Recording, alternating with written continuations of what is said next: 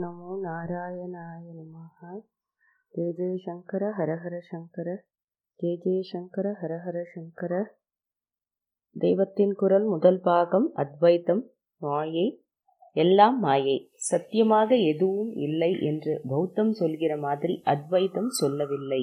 பிரபஞ்சம் எல்லாம் மாயைதான். ஆனால் இதற்கு ஆதாரமாக பிரம்மம் என்பது பரம சத்தியமாய் இருக்கிறது என்கிறது அத்வைத்தம். உலகத்தை மாயை என்று சொல்கிறீர்களே இந்த உலகத்தில் இத்தனை காரியங்கள் கண்கூடாக நடந்து கொண்டிருக்கும் போது இதை எப்படி மாயை என்று சொல்லலாம் என்று கேட்கிறீர்கள்? மாயை என்றால் அடியோடு இல்லாத வஸ்து என்று நினைத்து கொண்டு இப்படி கேட்கிறார்கள். ஆனால் மாயை என்பது அடியோடு இல்லாத வஸ்து அத்யந்த அசத் அல்ல முயல் கொம்பு அல்லது மலடி மகன் என்று சொன்னால் உடனே அது அடியோடு இல்லாத வஸ்து என்று தள்ளிவிடுகிறோம். மாயை அப்படி இல்லை. நினைக்கிற மட்டில் இருப்பதாகவே தோன்றும். அது முயல் கொம்பு மாதிரி இல்லை. காணல் நீர் மாதிரி கண்ணுக்கு தெரிகிறது. ஆனால் அதில் ஜலம் இல்லை. அதை குடித்து நாம் தாக சாந்தி செய்து கொள்ள முடியாது. காணல் நீர் தெரியத்தான் செய்கிறது. அவ்விதமே உலகை மாயம் என உணர்ந்த ஞானிகளுக்கு கூட லோகம் தெரியத்தான் செய்கிறது. என்று சொல்வது உண்டு. ஆனால் அது நிரந்தர சத்தியமல்ல என்று அவர்கள் அறிவார்கள். ஒரு பழுதையை பாம்பென்று தவறாக எண்ணுகிறோம் பழுதையில் பாம்பு இல்லை என்பது உண்மை.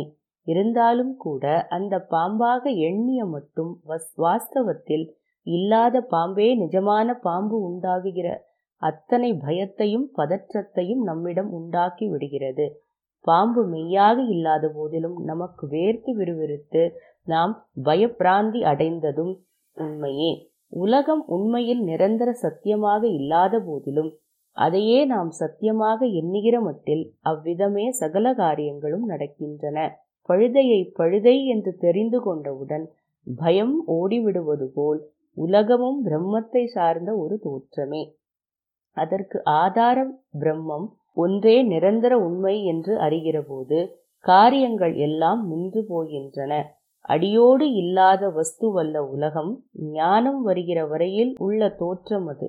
கனவு காண்கிற வரையில் கனவு மெய்யாக இருந்து நாம் விழித்து கொண்ட பின் கனவு நசுங்கி போவது போல் அஜானத்தில் தூங்கிக் கொண்டிருந்த வரையில் உலகம் மெய்யாக இருந்து நாம் ஞான நிலையில் விழித்து கொண்ட பின் மறைந்து போகிறது. இவ்வாறு அப்பட்ட பொய்யாக இல்லாமல் தோன்றி மறைகின்ற தற்காலிக உண்மையாக உள்ள உலகத்தை அத்தியந்த அஸ்த் என்று சொல்லாமல் பிராதிபாசிக சத்தியம் என்பார்கள். கிளிஞ்சலில் வெயில் வெள்ளி மாதிரி மினுமினுப்பது போல் பிரம்மத்தில் மாயையால் உலகம் தற்காலிகமாக மினுமினுக்கிறது. மாயை என்பது ஞானிக்கு பூஜ்யம்தான். ஆனால் ஞானம் வராத நிலையில் உள்ள ஜீவன் தன்னை ஒரு தனி எண்ணாக வைத்துக்கொண்டு பக்கத்தில் இந்த பூஜ்யத்தை சேர்த்து கொள்கிறான். ஓர் இலக்கத்துக்கு பக்கத்தில் வருகிற பூஜ்ஜியம் அதா பத்து இருபது நூறு ஆயிரம் என்று ஆக்குவது போல். இந்த அஜானிகளுக்கு மாயையை பலவாக விரித்து சத்திய வஸ்துக்களாக உலகமாக தோன்றுகிறது. ஞானியே உள்ளது உள்ளபடி பார்க்கிறான். ஒரே சர்க்கரையினால் பல பொம்மைகள் செய்திருக்கிறது போல் ஒரே பிரம்மம் இத்தனையையும் ஆக்கியிருக்கிறது. சர்க்கரையினால் பாகற்காய் பொம்மை செய்து வைத்திருந்தால் விஷயம் தெரியாத குழந்தை அது கசக்கும் என்று ஓடிப்போயிருக்கும்.